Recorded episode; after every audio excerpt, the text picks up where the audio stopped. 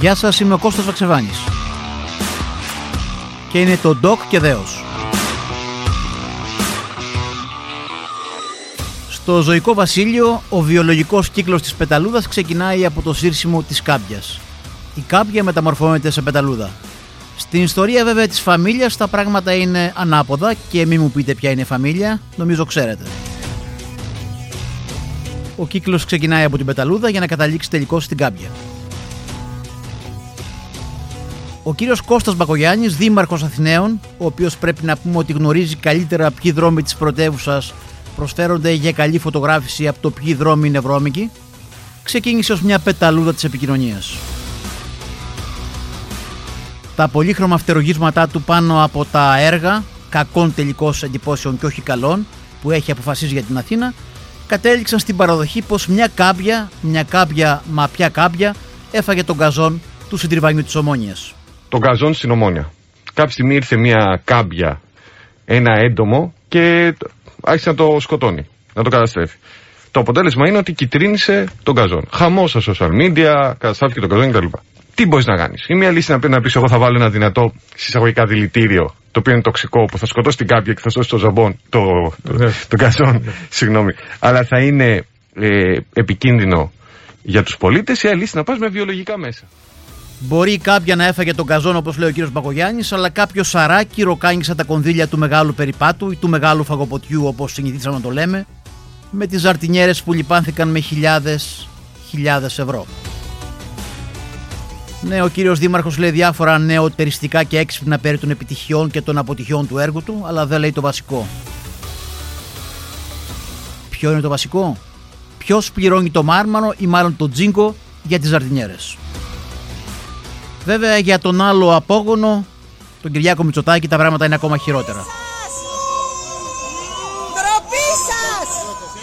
Ντροπή σας!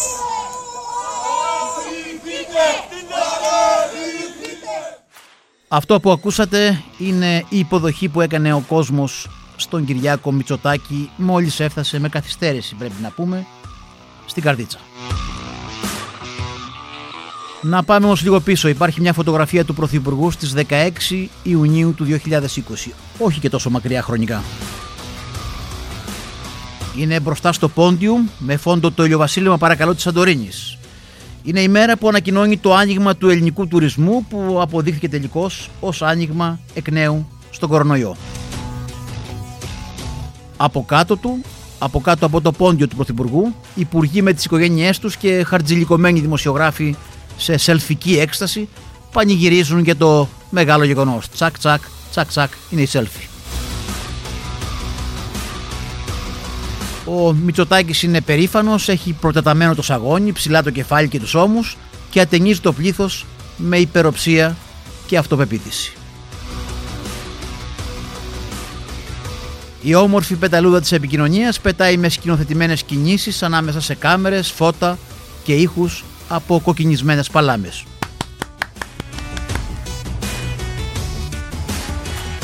Κάπως έτσι. Τα πράγματα είναι μια χαρά και καταναλώνονται ακόμα καλύτερα μέχρι που έρχεται η καταστροφή στη Θεσσαλία.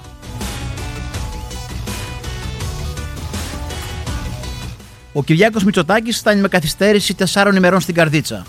Δύο εργάσιμες μέρες είναι σύμφωνα με κάποιον εκπρόσωπο τύπου του κόμματος ονόματι Ρωμανό. Όσον αφορά και τα νοικοκυριά και τους ιδιώτες ε, και τις επιχειρήσεις με τον Πρωθυπουργό να είναι εκεί τη δεύτερη εργάσιμη μέρα, τη δεύτερη εργάσιμη μέρα, τη δεύτερη εργάσιμη μέρα ε, μετά την καταστροφή, με όλο το κρατικό μηχανισμό να είναι. Μπράβο λοιπόν στον κύριο Ρωμανό που παραδέχεται αυτό που όλοι έχουν καταλάβει, πως ο Πρωθυπουργός δεν χαλάει τις διακοπές και τις αργίες του, κινείται με εργάσιμες μέρες. Αρχικός ο Κυριάκος Μητσοτάκης σκηνοθετεί με τον γνωστό τρόπο την άφηξή του στην καρδίτσα, βγαίνει από το Σινούκ με τον ίδιο σε ρόλο Tom Cruise στο Top Gun. Αλλά τα πράγματα είναι πολύ δύσκολα για τέτοιες σκηνοθεσίες. Η πραγματικότητα είναι πολύ σκληρή και δεν χρειάζεται σκηνοθεσίες.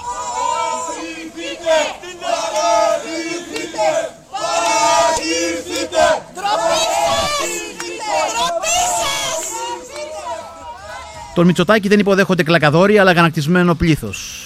Και να υπάρχει δηλαδή κάπου κρυμμένη κάποια κυρία που θέλει να αναφωνήσει πόσο γκόμενος είσαι, δεν τολμά να το κάνει. Ο κόσμος φωνάζει, προσπαθεί να διαμαρτυρηθεί, αλλά αστυνομικοί που βρίσκονται παντού τον αποθούν. Στα βίντεο που κυκλοφορούν στα social media, αλλά προφανώς και δεν παίζουν στα κανάλια, ο Μητσοτάκης, αγχωμένο και φοβισμένος, περπατά ανάμεσα σε δεκάδες σωματοφύλακες. Οι κάτοικοι του μιλάνε προσπαθώντας να του εξηγήσουν τι συμβαίνει, αλλά αυτό κινείται σαν ρομποτικό σύστημα που δεν κατανοεί καν τη γλώσσα. Είναι ανέκφραστος και κυρίως ξένος απέναντι στην απόγνωση που υπάρχει γύρω του. Από το στόμα του δεν βγαίνει ούτε ένα επιφώνημα έκπληξης. Μόνο σε ένα πέρασμά από το πλήθος αναφωνεί ένα Τι κάνουμε κορίτσια ως μια αποτυχημένη και κοινότυπη προσπάθεια ανάπτυξης οικειότητας. Περπατάμε σκυμμένους ώμους, ασυγχρόνιστες κινήσεις και αμηχανία. Η πεταλούδα μόλις σταμάτησε να πετά στην τεχνητή τηλεοπτική άνοιξη και βρέθηκε να σέρνεται μέσα στις λάσπες και την εχθρική υγρασία. Ντροπή σας! Ντροπή σας! Αυτή είναι η πραγματική υποδοχή του Κυριάκου Μητσοτάκη στην ε, καρδίτσα που μόλις ακούσατε. Η μεταμόρφωση της πεταλούδας της επικοινωνίας σε κάποια θα συνέβαινε μοιραία βέβαια κάποια στιγμή. Στον Κυριάκο Μητσοτάκη συνέβη τη χειρότερη στιγμή, την ώρα που η χώρα είναι σε πολλαπλή κρίση. Επιπλέον και δυστυχώς για τον ίδιο δεν μπορεί να επικαλεστεί τις θεομηνίες, γιατί ήταν αυτός που μετέτρεψε όσες φυσικές καταστροφές υπήρξαν επί κυβέρνησης Τσίπρα, ακόμα και αυτή την πρωτοφανή στο μάτι, σε ευθεία απόδοση πολιτικών ευθυνών. Υπάρχει μια παροιμία που λέει όταν κατουράς τη θάλασσα θα το βρεις στα λάτι. Το χειρότερο για το Μητσοτάκη είναι πως ο χαρακτήρας του δεν του επιτρέπει να κάνει αποτίμηση ή παραδοχές όσων έχει προκαλέσει και φυσικά δεν ανέχεται την εικόνα της κάμπιας για τον εαυτό του. Έτσι το πιθανότερο είναι να μην θεωρήσει την επικοινωνία ως μέθοδο με ημερομηνία λήξης, αλλά να πιστέψει πως χρειάζεται και άλλη δόση επικοινωνίας για να αποκαταστήσει την εικόνα του. Θα πολλαπλασιάσει το λάθος για να αρνηθεί το λάθος του. Η αντίστροφη μέτρηση έχει ξεκινήσει, ενώ τα προβλήματα είναι ακόμα στην αρχή. Θα τα αντιμετωπίσει με την ίδια λαζονία είτε ως κάμπια είτε ως πεταλούδα και θα ψάχνει φόντο ηλιοβασιλέματα για να του ταιριάζουν.